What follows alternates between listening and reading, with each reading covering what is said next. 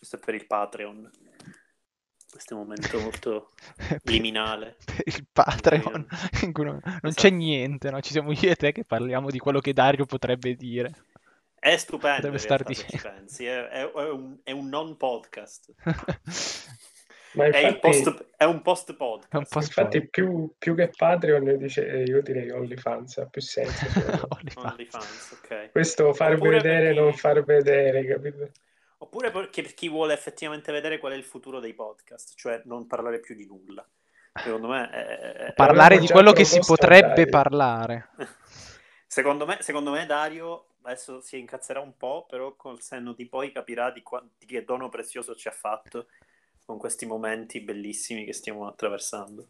Non so Eccolo. quanto costruito però alieno e Dario. Dario, Dario, Dario, Dario, Fermati. Dario, ascolta, sono tipo 5 minuti che non ti sentiamo più. Davvero? E, e il punto è che abbiamo cercato di dirtelo in tutti i modi. No, porca troia, non riuscirò mai a ricostruire. Vabbè, tranquillo, però il ragionamento logico secondo me ce l'hai, quindi rifallo in modo nuovo. Allora, eh, dunque, no, perché ho parlato Se- di un'altra cosa a un certo punto, cioè Ah. dall'inizio, dall'inizio alla fine, Eh, completamente. facciamo, se, se tu, se tu, se risuccede, Simone ti caccia, tu tieni d'occhio su che canale sei. Allora, dunque, il montaggio, sì. Eh, eh, allora, sì, quella, quella prima... No, perché cioè, non avete idea del discorso che ho fatto, mi sentivo anche fiero di me stesso. Immagino, immagino. Eh, Allora, eh, una volta era successo anche con Degeneration, mi pare, in un momento No, ma Dario, detto Dario, hai creato, hai creato un momento post podcast in cui noi parlavamo di te che non ti si sentiva ed è veramente post tutto, è stupendo, quindi poi te lo facciamo sentire. Mettiamo in presigla, non lo so. Allora,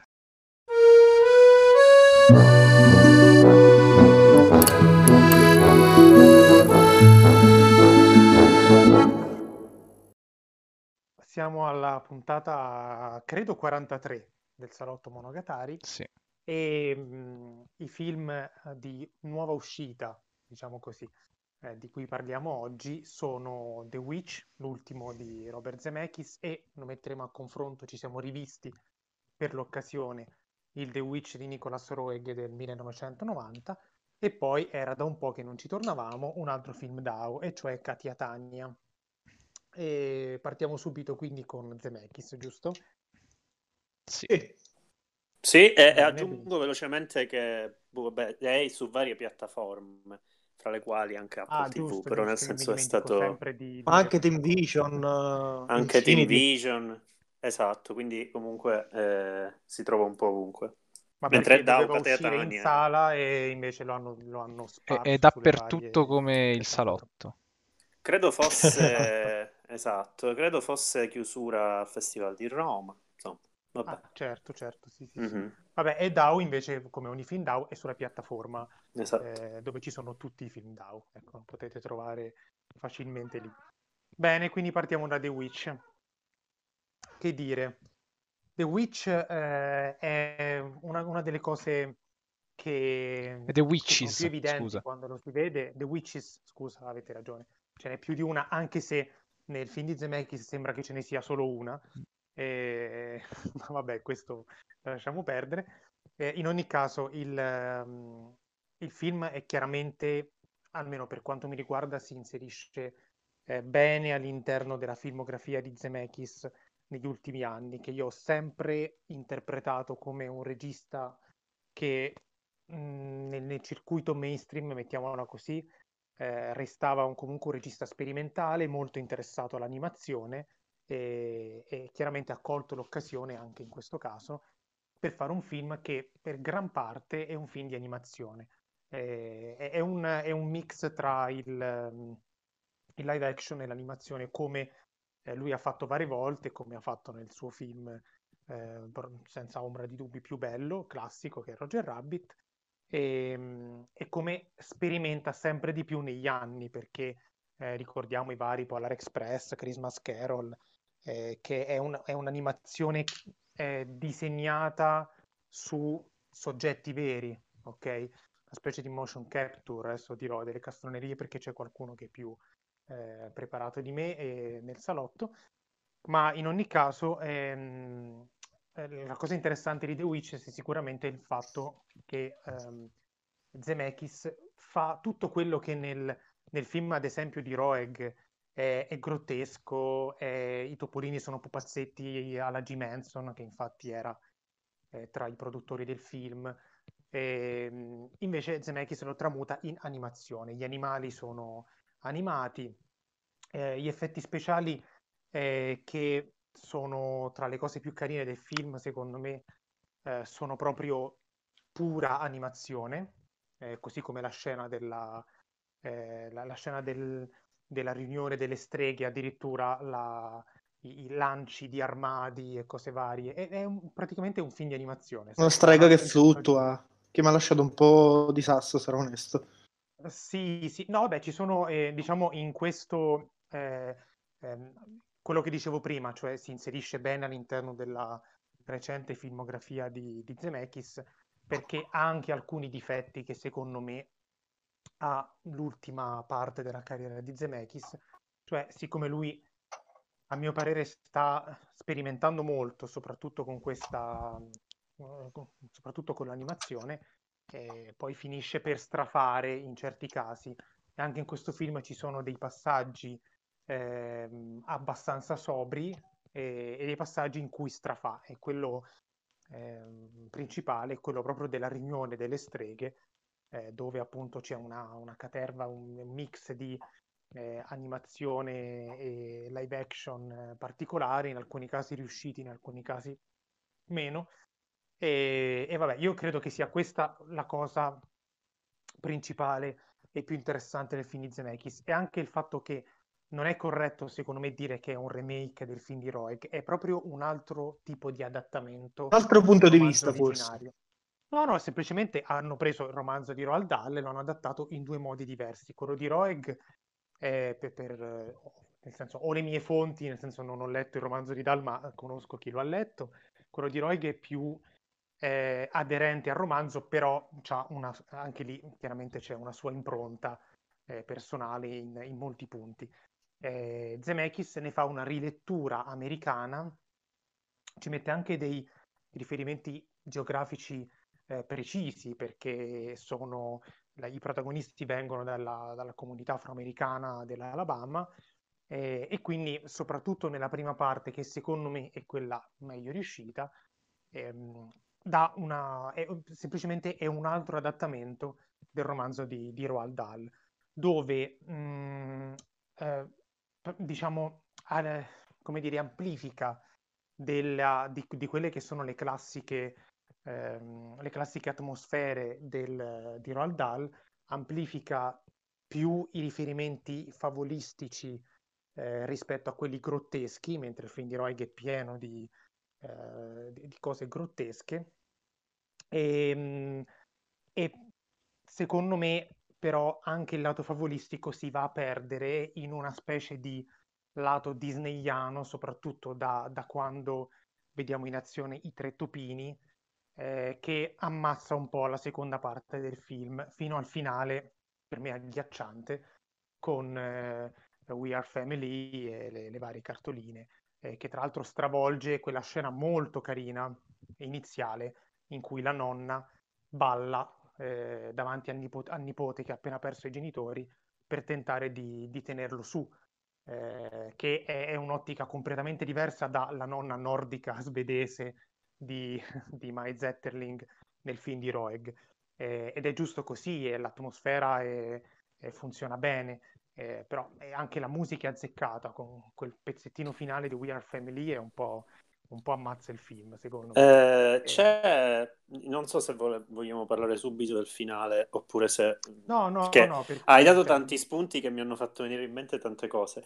Eh, per esempio, innanzitutto eh, Roald Dahl. Roald Dahl eh, è stato adattato un sacco di volte e tra eh, l'altro in infiniti modi diversi. Una si cosa che bene agli esatto, modi. È una cosa che c'è in comune a tutti gli adattamenti più brillanti che io ricordi, eh, certamente eh, a parte appunto The Witches di Roeg, ma anche Matilda di Danny DeVito, ma anche ehm, basta in realtà, questi due. ah no, la fabbrica di cioccolato di Tim Burton, a me piace molto.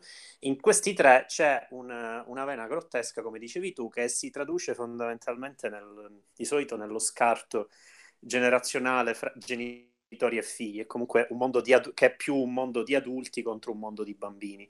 E tra l'altro nella fabbrica di cioccolato ancora più articolato, ma in realtà c'è questa vena anche in Witches perché eh, sia il mondo degli adulti che il mondo dei bambini hanno dei, dei, dei, diciamo dei, soggetti che esprimono una forma di eccesso più o meno negativo, eh, a parte nella fabbrica di cioccolato che c'è nettamente, per esempio, la distinzione fra le famiglie dei vari partecipanti alla visita alla fabbrica di Willy Wonka, ma in Witches c'è la famiglia eh, del, del, del, bambino protagonista, che è semplicemente lui e la nonna, e la famiglia invece dell'altro bambino, che è molto Augustus Gloop, e che ha i genitori e che sono invece dei, eh, dei bianchi ricchi, dei, eh, dei bianchi ricchi che vanno a visitare l'albergo di New Orleans, come vengono definiti anche da, eh, come si chiama, dalla nonna comunque, Ottavia Spencer.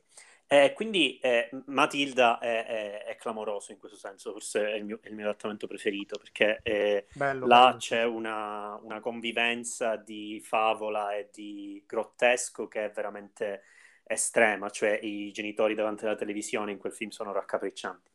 E, e quindi, secondo me, quello che manca in Zemeckis è che, diciamo, eh, che fa più il paio con l'adattamento che Spielberg ha fatto da, Zeme- da, da Roald Dahl per il GGG, è più questa voglia di eh, esplorare il lato fanciullesco, cioè dargli un peso che è molto su misura del contemporaneo, quindi certamente la Disney c'è, è inevitabile, c'è per forza, il rating è anche un po' quello, e, e soprattutto questo, questo sfarzo di CGI che rende il film un po' più plastico, però e, insomma, qua rischio di deragliare su un altro discorso che volevo fare, però certamente Zemeckis è uno che con eh, l'animazione ha un carattere molto più eh, ludico, eh, come dire, ehm, non, ludico, non riesco a trovare altro sinonimo rispetto a un Roeg, per esempio, o a, un,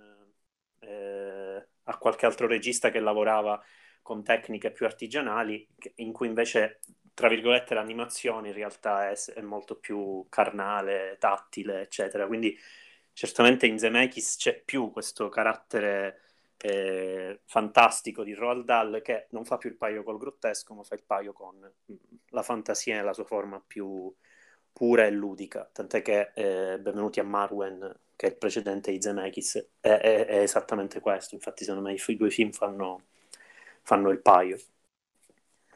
E del finale dico dopo. Assolutamente.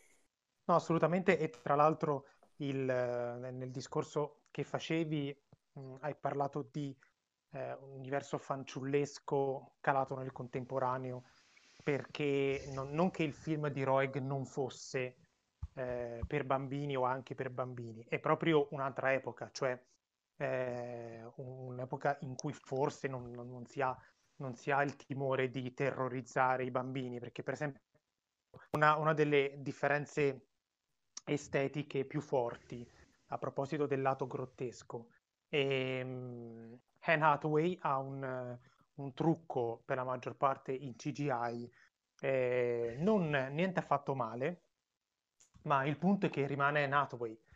Il film di Roeg una delle scene più eh, più forti e, e, sia inquietanti che simpatiche e proprio quando Angelica Houston, che tra l'altro in quei film è perfetta, si toglie la faccia e ci sono tra l'altro due o tre volte questa, la visione di questa faccia senza occhi che viene tolta nel film e, e rivela un, un, un, un, sottopelle, non so, quasi cronenberghiano, comunque molto in linea con eh, con l'horror grottesco di quel periodo. E, ehm, in questo film io già mi aspettavo, non avevo visto né immagini precedenti né avevo letto nulla, però prima di vederlo già mi aspettavo, io scommetto che Anne Hathaway non si toglie la faccia. E ho, ho vinto la scommessa con me stesso, nel senso che era evidente che son, ci sono, sono una serie di cose che mh, rappresenta per me una serie di cose che non dico che non si possano più fare, eh, però non sono considerate ehm, adatte al target, forse. E ciò nonostante, Zemeckis delle punte ce le mette perché le, le braccia che si allungano eh, spezzandosi quasi, e le mani che sono state anche criticate eh, con sole tre dita, insomma sono elementi, eh, per, carica, per carità la CGI ammorbidisce un po' esteticamente questi elementi, però sono elementi un po' orrorifici eh, messi qua e là, eh, ma sempre stemperati in, una, in un affresco che pare, eh, pare un, non, non, dico Stuart Little perché non è vero, eh, però insomma mh, si appiattisce su un discorso del genere. Eh, che poi sì, è... Eh, no, no, vai, la... vai.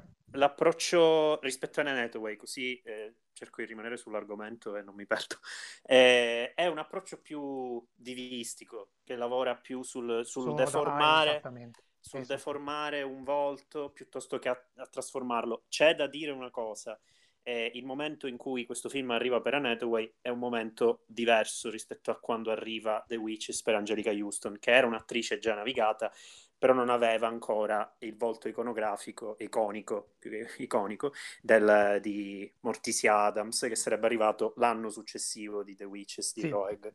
E quando, quando lei diventa Morticia Adams, ci avrebbe pensato due volte, secondo me, Roeg a farle togliere la maschera, perché oggi, oggi fa impressione, cioè io ho talmente eh, impresso nel, nella, nella, testa la, il volto di Angelica Houston, che quando si toglie la maschera è, potrebbe essere lei come non può, potrebbe essere lei.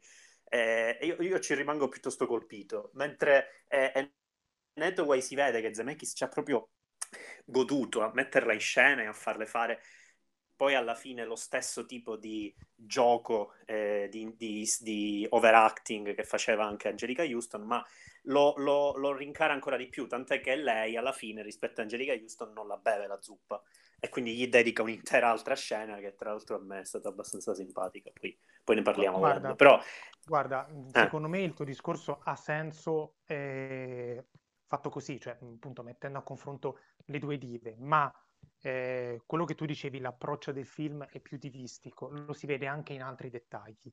Eh, de- e questo non è affatto il dettaglio cioè, de- negativo, quello di Anne Hathaway.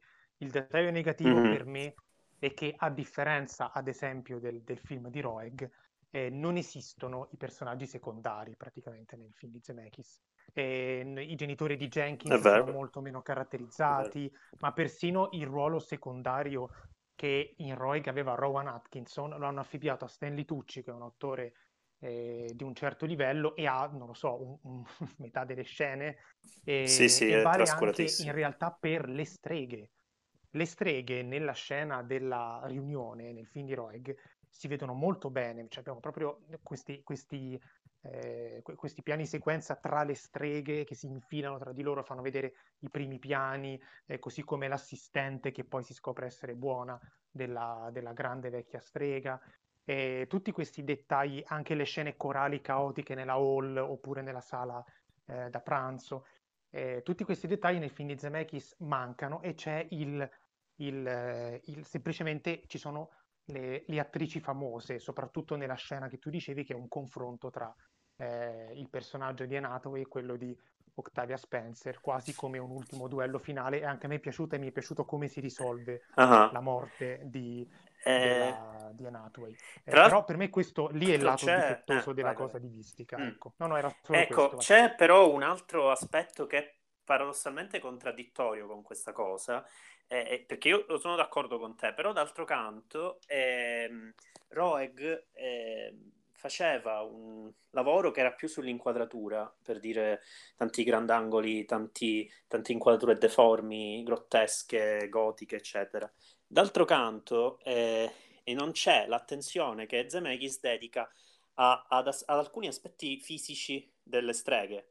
Per esempio, questa ossessione per i piedi di Anne Hathaway con un solo dito, che sono veramente onnipresenti, così come per esempio questo discorso che nel film originale non c'è, non so se c'è in Roald Dahl, e cioè il prurito alla testa dato dalla parrucca, che in Anne Hathaway è particolarmente accentuato, cioè lei ha dei buboni praticamente. Ecco, questa cosa per esempio è molto strana, cioè lui, ehm, no- cioè in Roeg il carattere fisico era dato molto più dal fatto che c'era una camera a mano molto spesso e, e deformazioni date dall'immagine, mentre qui la deformazione è data tra virgolette diegeticamente con la CGI e con tutti questi dettagli interni ed è paradossale perché nonostante ci siano più dettagli di questo tipo arriva di meno di quanto arrivi un'inquadratura eh, deforme alla Roeg. E quindi questa cosa in realtà è molto interessante e particolare eh, ed è, e fa un po' il paio col fatto che la CGI per quanto ben fatta eh, ancora non, non ci dà eh, eh, diciamo un feedback fisico di quello che rappresenta. Lo stesso, cioè dà più personalità da un lato e dall'altro priva di fisicità. Eh, parlavamo con Simone, che eh, sono d'accordo con lui su questa cosa. Il gatto in Roeg è un gatto normalissimo, qui invece è un gatto molto con più personalità, che fa le, le, le mossine, che fa i dispetti alla Hathaway, insomma è un gatto più particolare eh, con più personalità, però è, tut- Sì. è molto finto. Ecco. Quindi c'è bel- questa bella contraddizione che a me ha abbastanza colpito. Sì, sì, Non sono so se- d'accordo. Per me i dettagli in Zemeckis eh, non sono solo quelli fisici, ma è, è un mondo più a miniatura perché c'è più il punto di vista dei topolini, cioè perché la scena in cui si trasformano arriva prima proprio a livello di minutaggio e, e quindi per esempio la borsa della nonna di Octavia Spencer, le borse in realtà sempre abbinate con i vestitini, eh, altri dettagli particolari a misura di, di Topolino a livello di oggetti fisici. Eh, c'era in parte in Roeg solo nella scena in cui eh, il bambino mh, trasformato da topo entra nella, nella stanza della grande strega e quindi cammina tra le varie, eh, le varie suppellettili, le, le- le- boccette con le, con le formule, eccetera, eccetera. Però Zemeckis mette un- un- più dettagli in questo senso, questo è vero, sono d'accordo. Sì, esatto, e sono dettagli che, che sono, che si vede che rispetto a Roeg hanno più che necessità, secondo me, espressive di eh, aggressione sensoriale. Qui hanno più eh, la voglia di esplorare una mitologia, quindi si parla più di una cosa, cioè sono più astratte e meno avvicinabili perché secondo me fanno riferimento a una sfera diversa, che è quella di approfondiamo un po' questo mondo. Poi che sia eh, arricchente o meno per l'esperienza del film, se ne può parlare. Eh, chiaramente, secondo me, è, inferi- è, è di gran lunga inferiore Zemeckis a Roeg. Però eh, attinge a, un- a una voglia diversa, a una voglia diversa di esplorare un tipo di, di- di mondo e, come dicevo prima, di, di fantasia diversa. Cioè, Marwen, e a Marwen ha anche questa cosa, perché Marwen ha molti attaccamenti quasi fetici a certi dettagli. Ehm, e anche lì c'è la miniatura, come dicevi tu, eh, perché c'è la riproduzione di un mondo deformata dal punto di vista di Steve Carrell. E tra l'altro fa molta attenzione a come cambiano gli incarnati dei personaggi fra eh, i pupazzi, l'animazione e i personaggi corpi veri. E, e qui c'è un pochino pure questa cosa, però non è più un discorso eh, di restituzione fisica di, un- di una rappresentazione, ma più di una di un'evocazione di qualcosa di più appunto astratto, eccetera. E quindi, diciamo, eh, per me è inevitabile che, cioè Zemeckis, io non mi ricordo film che restituiscono eh, in maniera fisica. Lo stesso Roger Rabbit, eh, l'acido è molto finto, è volutamente finto. Quindi, insomma, Ma fa la ehm, moglia. eh, infatti quello non è un anche- problema, secondo me, Eh, anzi, infatti, infatti. qui è abbastanza fluido. Ha fatto esperimenti con l'animazione peggio riusciti di questo, ma assolutamente, Sì, ha voglia. assolutamente sì. voglia. Quindi questo, anzi, è- è quello- quella parte è riuscita meno. Poi dopo che noi magari soggettivamente o per questioni generazionali, eh, a me i topolini di Jim Henson, di Nicolas Roeg, sembrano, eh, cioè, mi, piacciono di più, è un altro discorso. Ah, ma sono d'accordo, tra l'altro, Ma- cioè, mi ci trovo meglio io lì dentro. Però, No, certo, certo, però Ah. adesso non so se vale anche per eh, un, un ragazzino di 12 o 13 anni, ma non è assolutamente eh, esteticamente fallace, cioè, non- Mhm. no, il film di. Zemeckis, assolutamente no. Poi in realtà se una Simone, fluidità. se Simone vuole dirci Sì. qualcosa rispetto a questo CGI, perché lui ha sempre qualcosa da dire sulla CGI, quindi se, se ne ha voglia. No, no, l'unico appunto che avevo era sul gatto, ma già l'hai spiegato tu. Eh, vabbè, però anche, anche cioè, dà anche una- un'idea parecchio diversa di come percepire il personaggio l'utilizzo della CGI, che secondo me, mh, sì, è soprattutto di- di- rispetto alla personalità del gatto, che Sì, sì, ma infatti persona- la, la versione Eh. del gatto che preferisco è questa qua perché restituisce una personalità più favolistica rispetto a quella del gatto semplice, con la personalità appunto di un gatto del film di Roeg. Ma il gatto poi- di Rogue non eh. è neanche un personaggio, No, appare molto Sì, esatto. rispetto al... Quindi È- è un- È un ostacolo È più che altro. è un villain Sì. un pochino meccanico.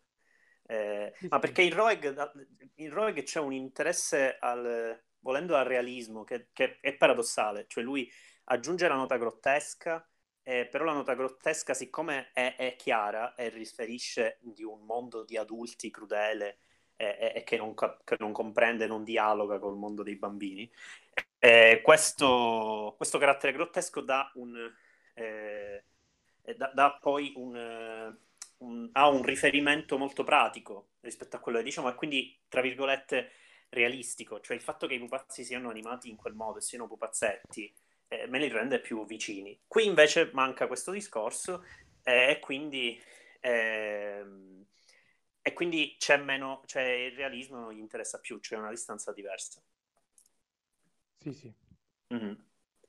E poi volevo dire una cosa rispetto al finale, perché ok, sono eh, io mh, ah, sì, volendo a guardarlo no- non è bello. Io ho abbastanza riso al nel finale, però, con Simone, perché eh, fa una scelta narrativa fortemente diversa da quella di Roeg, e cioè in Roeg c'era alla fine il Deus ex machina della strega che finalmente si liberava di Angelica Houston e, e ritrasformava il bambino in un, ehm, in un umano. E, tra l'altro, e lasciavamo il topo Bruno Jenkins ai suoi genitori. Qui invece Bruno Jenkins non viene lasciato ai suoi genitori perché i genitori gli fa schifo l'idea di avere un figlio topo. Quindi se ne va con lui e scopriamo che la voce fuori campo, che tra l'altro in Rogue non c'era, credo, e qui c'è, Sì.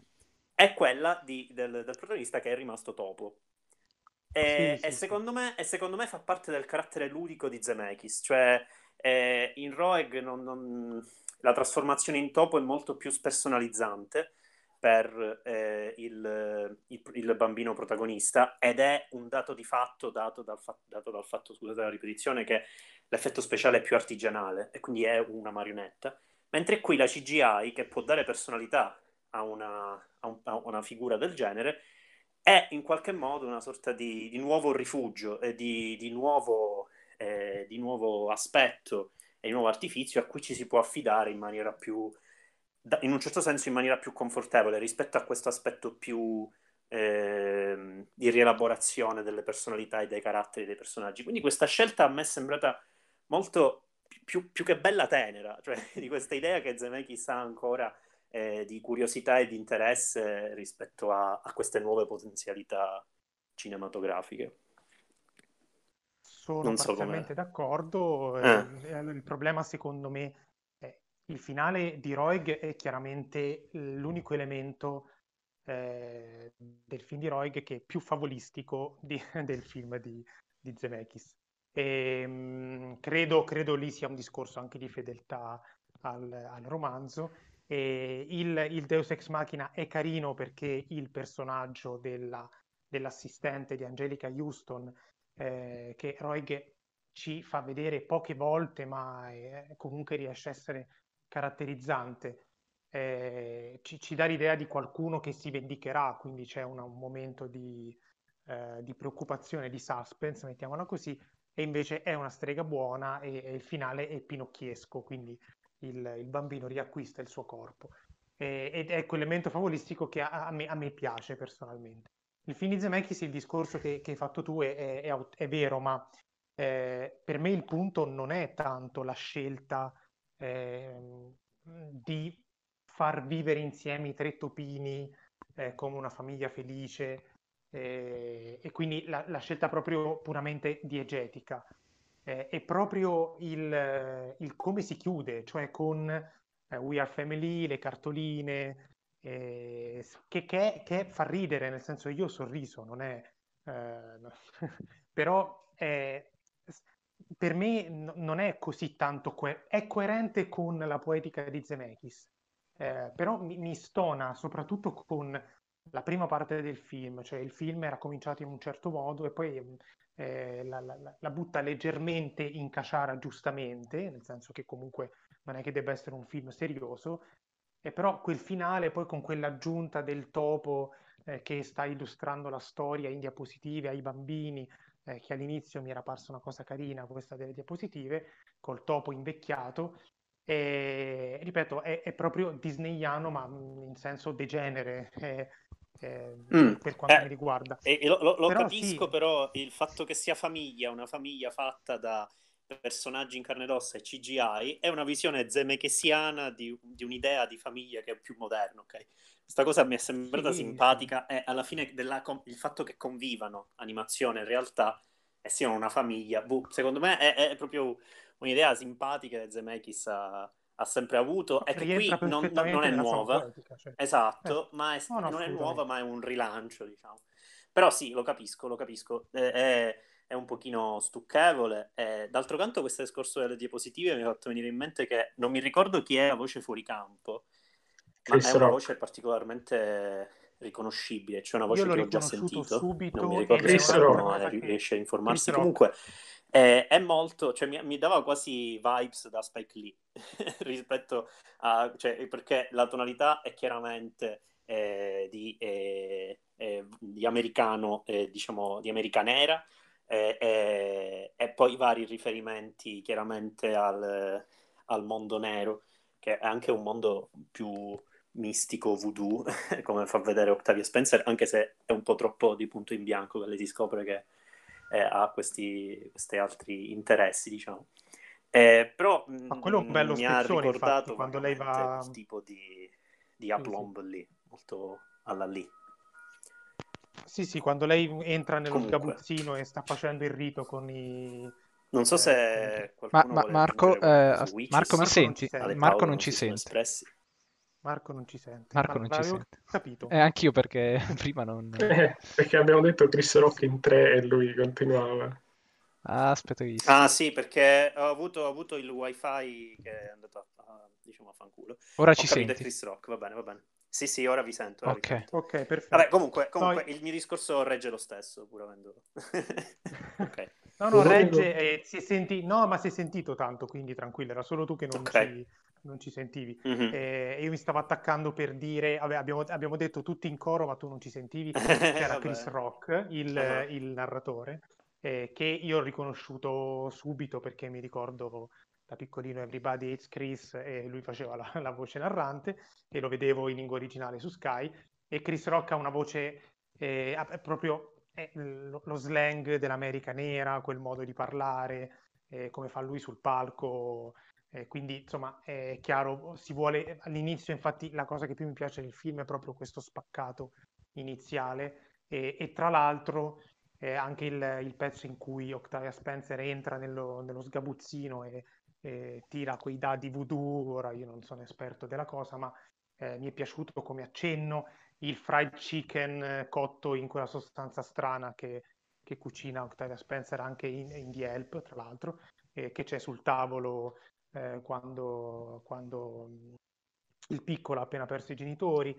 Quindi queste cose sono, sono, sono tutti elementi positivi che mi avevano fatto ben sperare all'inizio, poi secondo me qualcosa si perde.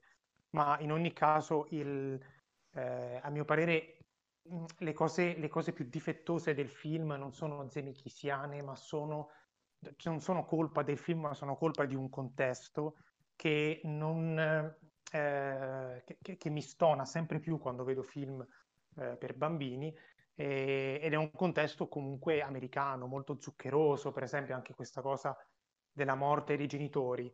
Eh, poi diventa una, una, cosa patetica nel dialogo tra i tre topolini, mentre Roig ti fa vedere un'inquadratura di un, di un volto rabbugliato del protagonista e fine della faccenda e, e ti arriva lo stesso o meglio, eh, così come l'atmosfera cupa in cui è calato il film di Roig fa da contrasto a quella eh, luminosa che deve essere il film di Zemeckis, cioè eh, al di là che sia stata una sua scelta o meno, eh, però questi film devono essere così, devono contenere questi accenni, devono, e tutti questi devono finiscono per, eh, secondo me, per appiattire spesso il discorso, poi certo, se uno ha visto gli altri suoi film e vede questo, nota C'è, tutta una serie di eh, cose. Eh, uh-huh. Ok. C'è anche, c'è anche eh, che il contesto della famiglia del protagonista è un contesto di, eh, eh, di non privilegiati, mentre in Roeg i, i genitori sono quasi come quelli di Bruno Jenkins eh, e infatti compaiono una volta, stanno antipatici perché lasciano il figlio da solo, eh, diciamo eh, che è una situazione normale, però comunque ha quel tipo di carattere, ma eh, c'è la nonna, c'è Mai Zetterling. No, ma sono freddi, lui Eh, dice tipo ciao esatto. figlio, gli dice una cosa del genere. Sì, sì, sì, gli dice una cosa molto fredda, mentre qui non si vedono, però comunque attingono a un mondo che è visto con più, con più trasporto, ecco. Eh, ma è quell'universo cinico alla, alla Roald Dahl, cinico Mhm. e cattivo, però a Sì. misura di bambino. Dahl non si, sapi- non si capisce come riusciva a fare questa cosa, e, Mhm. e questo mix particolare, eh, che mi dispiace che un po' non ci sia in questo film, non che dovesse esserci per forza, però forse eh, il bias di vederli vicini per fare la puntata e, e la perdita di cinismo, e, non lo so, Certo, certo. da meno sferzata, diciamo. Un so ultimo se- appunto Eh. su- sul discorso che faceva appunto Marco sul lavoro dell'immagine su Anne Hathaway. Ad esempio, mi viene in mente, anche se è un po' una cretinata, poi passo a- al supporto serio, che sia Angelica Houston che Anne Hathaway hanno le stesse iniziali di nome e cognome. Comunque, tralasciando questa cosa, LOL! che glu gluata? Simo, ti voglio bene. Tralasciando questa cosa, il lavoro dell'immagine che eh, Zemeckis fa su Anne Hathaway, secondo me, prende, specialmente se andiamo a vedere appunto il rapporto che ha con il fashion questo film, e quindi con i vestiti delle streghe, eh, come punto di riferimento un film sempre in cui Hathaway fa da protagonista, cioè Il diavolo veste Prada, che secondo me è ulteriormente supportato dal fatto che è la seconda collaborazione tra Hathaway e Stelli Tucci. Sì, ma, ma è- è- secondo me non è un mistero che Zemeckis si muove in un, mondo, non voglio ripetere sempre questa parola, però Zemeckis è un, un autore che Ti si sente male, Marco. eh, negli anni 70-80, più 80 forse, ma è postmo- Dico, non è un mistero che eh, Zemeckis, eh, non volevo dire questa parola, però è un regista postmoderno. ma lo è nel senso è pieno più di puro, nel riferimenti, senso che infatti film di riferimenti e di- ed è una scuola degli anni 80, non è una scuola degli anni 10 del 2000, eh, cioè una cosa decisamente pre- precedente rispetto a come viene intesa oggi dai, dai nuovi cinefili. Quindi, eh, quindi mh, sono stra d'accordo con, con Simone, cioè certamente questi giochi ne tiene conto, proprio per il fatto che il film è più divistico, non può fare a meno di non giocare con l'icona Anne Hathaway, anche a renderla, anche a renderla la Miranda Priestley del caso, che è la Mary Streep di, del Diavolo Veste Prada. Che Ma qui per me molto... vale anche per il fried chicken di, di Octavia Certo. Spencer in The Help, eh, Certo. c'è anche quello è un accento di quel genere e anche in alcuni eh, giochi di parole che ci sono nella sceneggiatura eh, ci, ci sono de- ci sono dei riferimenti a film, a co- quindi sì, ci sono queste cose, ma assolutamente. È un universo molto più finzionale, mettiamola così. Mhm. Non so se Paolo e Ale volevano aggiungere qualcosa. Io No, io no. espressi. Mhm. No, personalmente no. Ok. E allora, di- siccome ci siamo presi tanto tempo, passerei a Katia Tania. Eh, vai, dai, Bene. scusa. Faccio io con Katia Tania. Eh sì, stai Bene. presentando tu. Eh, dunque, ehm, è il... però tu ti ricordi meglio il numero di film DAO che abbiamo visto? Il settimo, il settimo. È il il settimo, settimo. perfetto. Mhm. È il Sì. settimo film eh, DAO che vediamo, Katia Tania, ed è... mm, eh, io ho scritto su Letterboxd, to un film, eh, non era assolutamente ovviamente niente di né, né negativo né positivo, semplicemente raccoglievo il fatto che ehm, Katia Tania ha strutture narrative eh, più tradizionali, possiamo dire, ma anche se non è, non è, non è che sia così, eh, però meno attinenti a tutti i discorsi che abbiamo fatto ehm, nelle precedenti puntate su DAO, eh, perché molto semplicemente, eh, innanzitutto c'è una parte iniziale con un, eh, con un flashback che ci fa vedere eh, il passato di eh, Katia, un, un, episodio del passato di Katia, c'è un uso del montaggio che è un uso narrativo, fortemente narrativo, con anche delle, eh, delle scelte mh, particolari, delle scelte in cui la regia torna a essere un elemento linguistico, mettiamola così, lirico, da degli accenti, dei toni, eh, inquadrature de, de, del, eh, del, fango e dei palazzi specchiati nelle pozzanghere o cose del genere. Eh, cioè ci sono tutta una serie di elementi che fanno pensare eh, che Katia Tania è il film tra quelli che abbiamo visto finora più costruito eh, o quantomeno più costruito a livello cinematografico, perché poi eh, ce n'erano altri che magari erano più costruiti però a livello, di, a livello teatrale, mettiamola così, ne, comunque ne abbiamo parlato.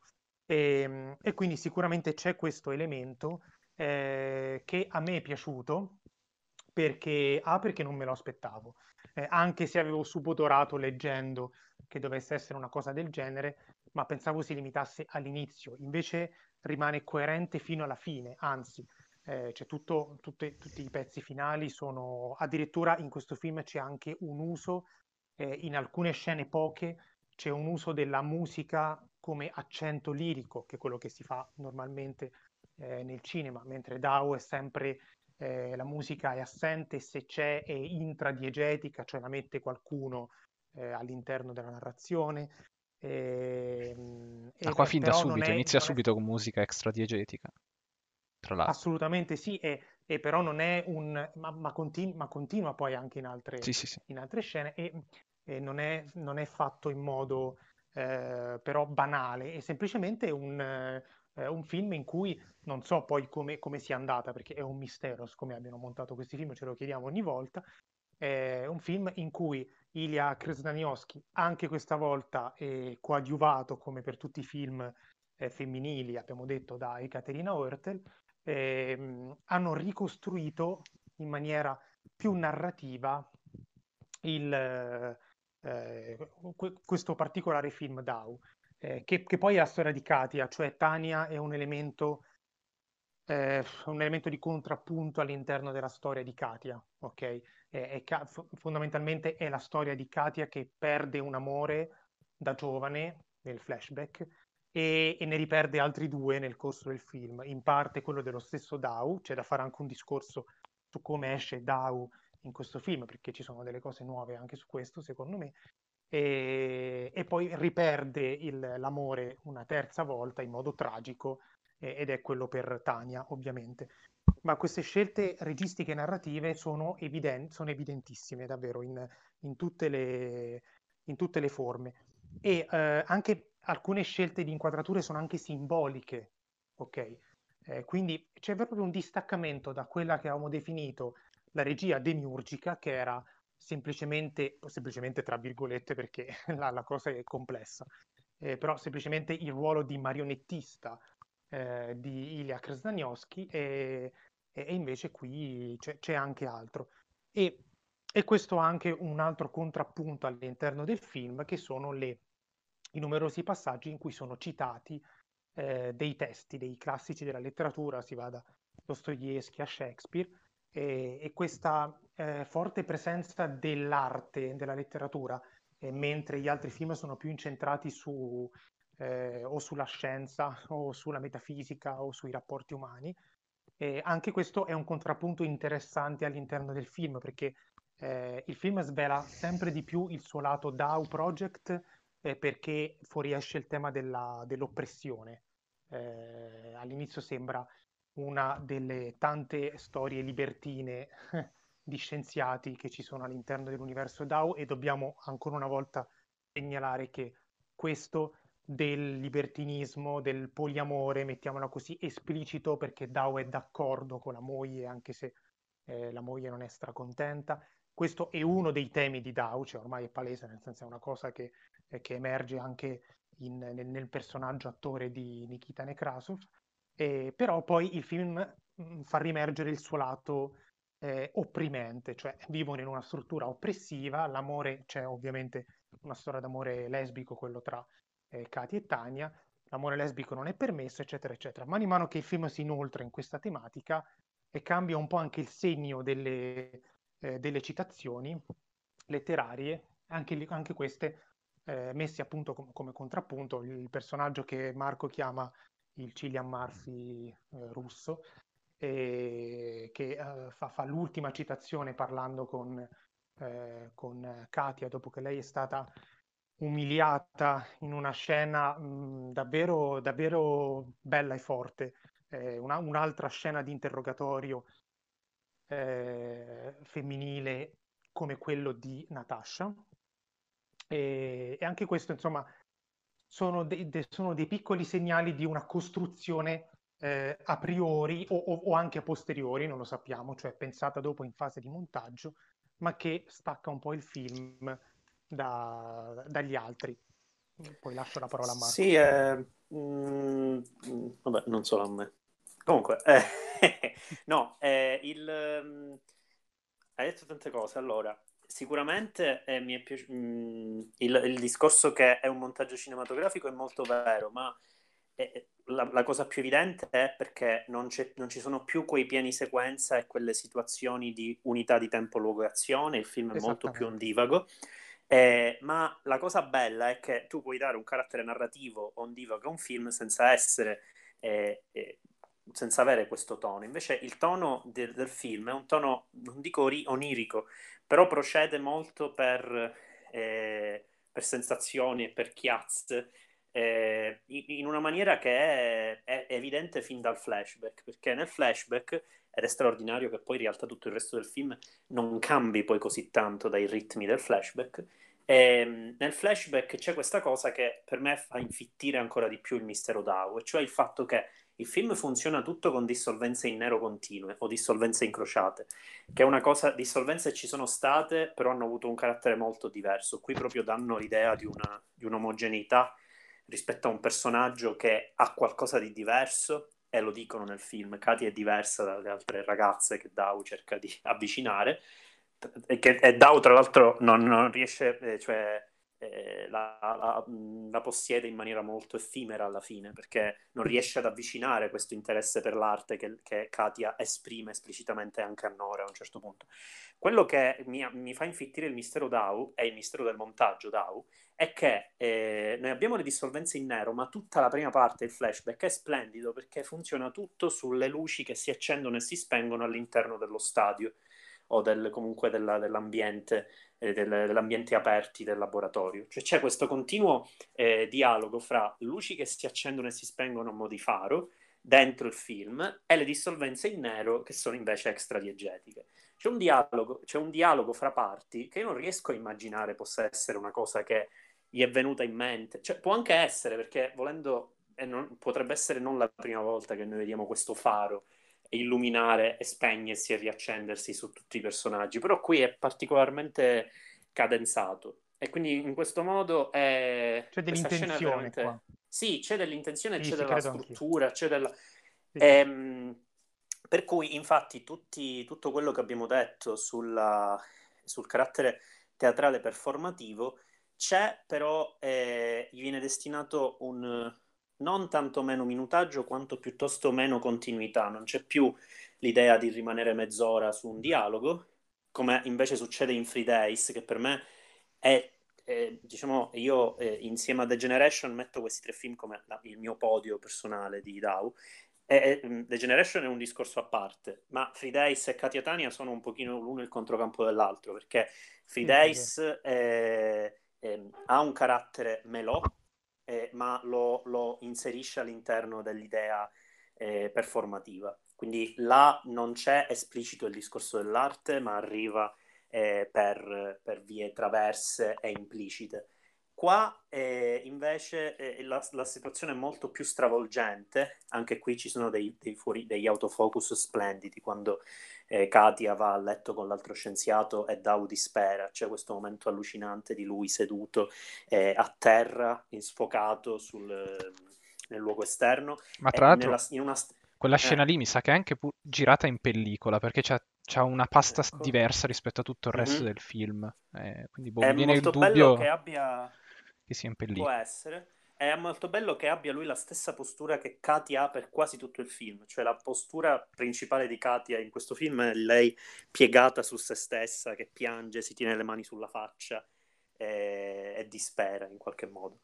E, ehm, e, invece improvvisamente è lui che ha quel tipo di, eh, di posizione, quindi eh, questo, questo, incontro è abbastanza stravolgente per Dao, cioè è come se eh, come dicevi tu, ci sono cose nuove da dire su DAO perché DAO eh, qui eh, è improvvisamente messo al muro, mentre in Free Days, nonostante venga messo in discussione parecchio, in qualche modo c'è, una, ehm, c'è un equilibrio eh, nel fatto che la Nora è molto eh, abituata ai esperimenti di DAO e, e invece la donna, la greca, che arriva a casa sua è una donna molto, come dire, progressista, molto, ha questo atteggiamento molto libero e quindi in qualche modo si crea questo gioco un po' crudele in cui alla fine sono le due donne che eh, si alleano, tra virgolette, contro Dao, ma la realtà è che mh, Dao non perde il controllo come lo perde qui. Qui ho la sensazione che facciamo breccia in dei, in dei, in degli aspetti della vita di Dao che sono molto più profondi e intensi è che lavorano perché, e lo sono più intensi perché il montaggio è molto più allucinante, cioè mh, alterna situazioni che sono estreme e sono sensazioni fortissime. Lei che si imbottisce di pillole e poi cerca di vomitare e contemporaneamente Dao e Nore che si abbracciano sulla strada e, tra l'altro in una posizione che Nora fino a boh, forse 20-30 minuti prima aveva detto non, non, stiamo qui perché siamo in mezzo alla strada, passano le macchine, invece loro fanno tutta eh, questa coreografia di lui che cammina verso di lei per la strada e si abbracciano, eh, un daubraccio come lo chiamerebbe Ale. E, e insomma, quindi ci sono, ci sono, una serie di, di, cose che sono molto più eh, di post-editing e di ragionamento in post-produzione che sono davvero sconvolgenti e, e sono belle perché, d'altro canto, non rinunciano a una, a una forte corporeità della ripresa, perché rimane comunque il fatto che ci sono molti pedinamenti, c'è lo stesso corridoio che vediamo nel finale di Brave People, subito prima dell'interrogatorio, con la stessa inquadratura. C'è, ehm, Beh, c'è anche eh, il corridoio sono... finale di Three Days. Anche. Esatto, che tra l'altro è uno dei luoghi di quasi convegno carnale fra Katia e Tau. E, insomma, ci sono una quantità di cose. Io credo che l'ultima cosa, e poi vi restituisco la parola, eh, io credo che si facesse breccia in certi aspetti molto emotivi in maniera più sistematica come ora, paradossalmente ripensandoci in string theory. Cioè sì, Free Days vive più del eh, dell'attenzione per i primi piani, per la tensione che si crea però nel lick et nunc della scena. In String Theory, per esempio, è l'unico con cui Katia Tania condivide la scissione temporale fra prima e seconda parte, eh, che qua c'è il flashback, c'è un periodo del passato e poi c'è un salto al 1952, che tra l'altro è quasi contemporaneo a, eh, a, alla prima parte di String Theory, perché si vede che Katia, tra l'altro, è stata pure con Nikita Nekrasov. Eh, questo è un po' un fare breccia in un personaggio femminile come si era fatto breccia in un personaggio maschile che era Nikita Nekrasov che non aveva questo carattere, cioè forse apparentemente meno cinico e, e, e meno ossessionato dal controllo di Dao. Quindi mi ha fatto rileggere anche un po' String Theory questo tipo. Eh, ma in effetti anche in String Theory cioè, Nikita fa una sua ricerca eh, personale di, eh, diciamo del significato del, di quello che fa dentro, dentro il, dentro il, il, il DAO, eh, dentro l'istituto. E un po' allo stesso modo come, come fa Katia, in un certo senso, volendo eh, espandere un po' questo, no, vero, questo... No, no, questo discorso della ricerca personale è vero e anche io l'ho visto come un parallelismo tra parallelismo. Katia Tania e, e, String Theory e anche perché ehm, String Theory sempre eh, ricordandoci che i due personaggi sono ontologicamente diversi perché eh, prima o poi bisognerà fare una tassonomia degli attori di Dao eh, che, perché ci, si dividono almeno in tre categorie, ma magari ne parliamo un'altra volta, secondo me. E, e quindi la, la, la, differenza è che anche, anche String Theory fa, eh, racconta il percorso eh, di una persona all'interno del progetto DAO spalmato in più anni. Di solito noi per vedere questa cosa dobbiamo accorpare eh, più film, ok? E come facciamo con Dao, col personaggio di Dao, noi lo vediamo spalmato nei vari anni perché ci siamo visti eh, i film eh, che lo vedono in eh, frazioni temporali diverse. Ed è vero anche il, il, l'analogia con 3 Days, no, non l'analogia, scusate, il, il contrappunto eh, con 3 Days, che è il film aristotelico, no? unità di tempo, luogo, è, è il film ehm, in cui però, se vi ricordate, in puntata ne avevamo parlato quando l'avevamo visto, ci sembrava comunque che Dao eh, fosse eh, un personaggio ombra eh, rispetto alle, alle, altre due donne e fa il paio con quello che diceva Marco. In questo film, in Katia Dao perde la sua proverbiale freddezza e razionalità, eh, non solo nella scena clou in cui eh, trova eh, Katia a, letto, a letto con Trifonov, che è un altro personaggio eh, interessante per quanto è, mh, è, poco umano rispetto ad altri del progetto DAO, cioè è proprio non ambiguo, è teatrale, viscido, è, è, è quasi insulso. E non so se lo ritroveremo anche altrove, però mi, mi è sembrato in realtà un punto interessante. E Dao perde la sua freddezza, viene ancora più, ehm, più in chiaro la sua ipocrisia, perché chiaramente lui eh, eh, la, la, butta sul libero amore, però non, Katia non può fare le stesse cose che fa lui, Ehm, e, e, soprattutto, e, e, quindi insomma, questo è il, quello, l'elemento di diversità, perché noi ci chiedevamo spesso, ma si riuscirà a capire qualcosa in più di questo benedetto Leb Landau che dovrebbe essere il protagonista?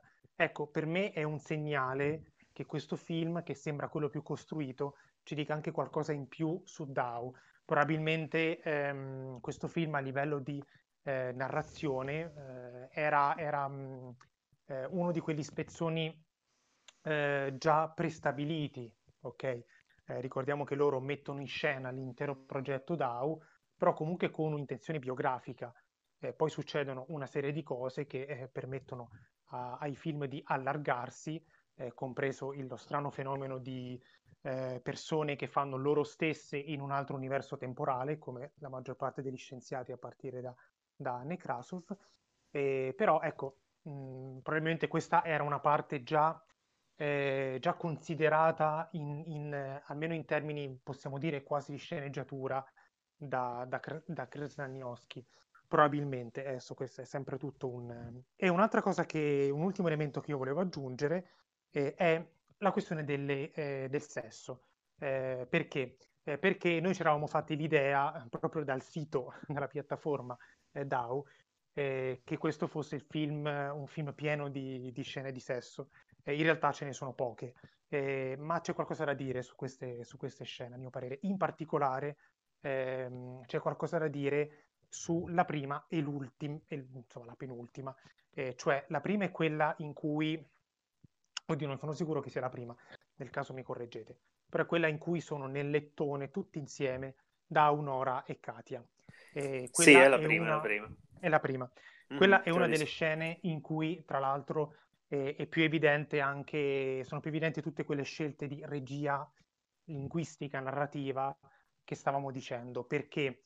Eh, perché ci sono eh, spezzoni eh, che, che, avvengono fuori, eh, momenti eh, in cui sembri, sembra, sembriamo entrare nella testa di Katia eh, montaggio spezzato, insomma, eh, stavo parlando delle, delle, scene di sesso. Nella prima eh, c'era solo da dire che si notava l'uso, l'uso, del montaggio narrativo, l'uso della regia linguistica che avevamo detto finora.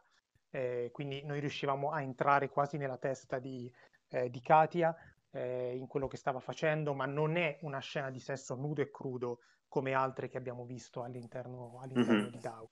Sì. Invece, invece, lo è prima, il primo rapporto tra Katia e Tania, e su cui insomma c'è, c'è qualcosa da dire, eh, perché a me è sembrata una scena aliena eh, rispetto a tutto il contesto DAO. In che senso? Nel senso che ehm, noi vedevamo l'occhio umano, diciamo, de, eh, su, sulle vicende DAO, eh, spesso in, in uh, accenti involontari, una risata, un balbettio, un abbraccio, una lacrima, una, insomma qualcosa, qualcosa, che si creava a livello emotivo tra eh, gli attori in scena eh, durante, la, eh, durante, le vicende umane che accadono all'interno del, dei vari film. Eh, invece questo è un, è un, momento di pura gioia e allegria, cioè un momento tenero, imbarazzato, si vede che sono ehm, due persone che forse non hanno mai fatto sesso con una persona dello stesso, dello, stesso, genere sessuale e, ed è anche un momento ehm, sgarrupato, mettiamola così, questo termine, eh, questo termine bellissimo tecnico. E, ehm, a me sembra, è sembrata una scena aliena proprio perché eh, non ci sono momenti di autentica gioia all'interno di DAO, e soprattutto se ci sono, sono degli accenti all'interno di una scena più ampia, eh, ma non è un, eh, una scena tutta per un momento di, mh, eh, di gioia vera, di allegria vera. E innanzitutto mh, mi è sembrato un, un, elemento narrativamente importante e non riesco a pensare che non ci sia una mezza costruzione determinata dalla suspense che crea questo genere di scena. Eh, perché un, nel progetto da una scena del genere la prima cosa che pensi è dov'è la fregatura e la fregatura arriva perché eh, chiaramente eh, finisce, la, la, cosa finisce in tragedia. E, ehm, mh, ma l- l'altro elemento è proprio il, la, l'accento di diversità che ha questa, eh, questa scelta all'interno della narrazione. È, è qualcosa che io ho trovato ehm, di particolarmente sincero, nonostante mi dia l'accento di, eh, di qualcosa di costruito all'interno del, del meccanismo. E, ehm, e, ripeto, fa il paio con l'oppressione che noi invece respiriamo in tutte le altre scene di sesso e non solo, e anche in tutti gli altri film DAO. E, ed, è, ed, è, un momento che mi ha, mi ha lasciato eh, interdetto in senso eh, di sensazioni positive eh, e, fa, e, fa anche qui da contrappunto invece al momento finale della morte di, eh, di Tania, che è, è, un altro di quei momenti secchi, netti, precisi, ehm, di, di, puro, di, puro, orrore, senza tante sfumature, mentre sappiamo che i film DAO sono pieni di ambiguità e sfumature proprio per questa loro natura post-realistica, come abbiamo eh, codificato fin dalla prima puntata. Non so se anche voi siete d'accordo con questa... Eh, con, con, con così, la, la diversità della scena tra della prima scena tra Katy e Tania. Sì, io noto, noto che mh, nelle scene di sesso nei film di Dow eh, in realtà eh, sì, fanno parte un po' di tutto quanto l'organismo DAO rispetto a questo sguardo molto freddo e distaccato.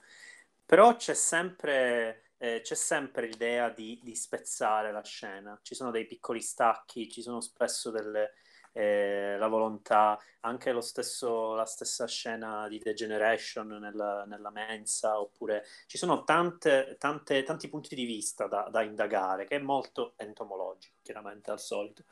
In questa scena, sicuramente, mentre è in, um, nella prima con Trifonov eh, si, si, si, percepisce un po' il, il, peso ingombrante di questo corpo maschile, sembra un pochino anche eh, come dire, schiacciarla, tant'è che eh, lei poi si sente schiacciata. Anche goffo, sudato. Esatto, quindi c'è certamente questa, questa caratteristica.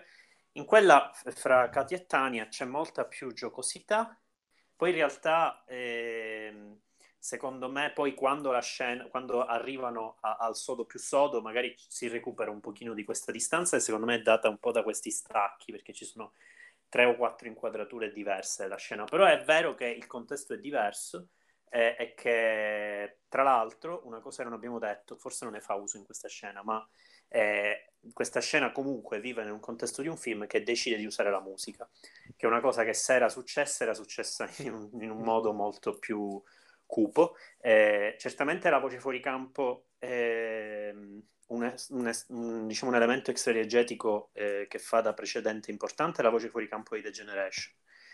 Eh, qui l'utilizzo della musica, tra l'altro ci sono dei pezzi di musica classica ben riconoscibili, Imparare la lacrimosa, comunque eh, qualcosa del genere. Eh, sono, sono, veramente belli. È una cosa, però non, vorrei, non, volevo deragliare da questo discorso, quindi se Ale ha da dire qualcosa. No, no, vai, vai, vai. vai. Eh, no, è perché mh, un, altro, artifizio che, che trovo distante rispetto agli altri film è sì, abbiamo detto ci sono dei pedinamenti, ci sono delle camere a mano, eccetera. Ci sono anche tantissime inquadrature fisse, simmetriche, eh, di contesto, anche questa ossessione per i piedi sull'acqua, eh, le dissolvenze incrociate sulle, sui piedi che passano dalle pozzanghere eh, all'inizio è incredibile. Insomma, mh, mm, secondo me tutti esper- questi elementi alieni fanno il paio con il carattere alieno di questa scena che Dario ha, ha segnalato, cioè è tutto, un, è tutto, un, progetto tutto assieme. Poi sì, chiaramente si può fare il discorso. Che non è una sul... scena di sopraffazione. Cioè, esatto, è cosa, è, esatto, la cosa strana all'interno quello. di Down, non è una scena di mm-hmm. sopraffazione. Poi la sopraffazione arriva dopo in virtù di quello che si è visto in quella scena, ma la scena sì. in sé non è né eccessivamente eh, clinica eh, come mm-hmm. altre che abbiamo visto, nemmeno è una scena erotica, non, non, non vuole esserlo, ma è proprio una, è, è, un rapporto umano che non si basa sulla, sulla sopraffazione.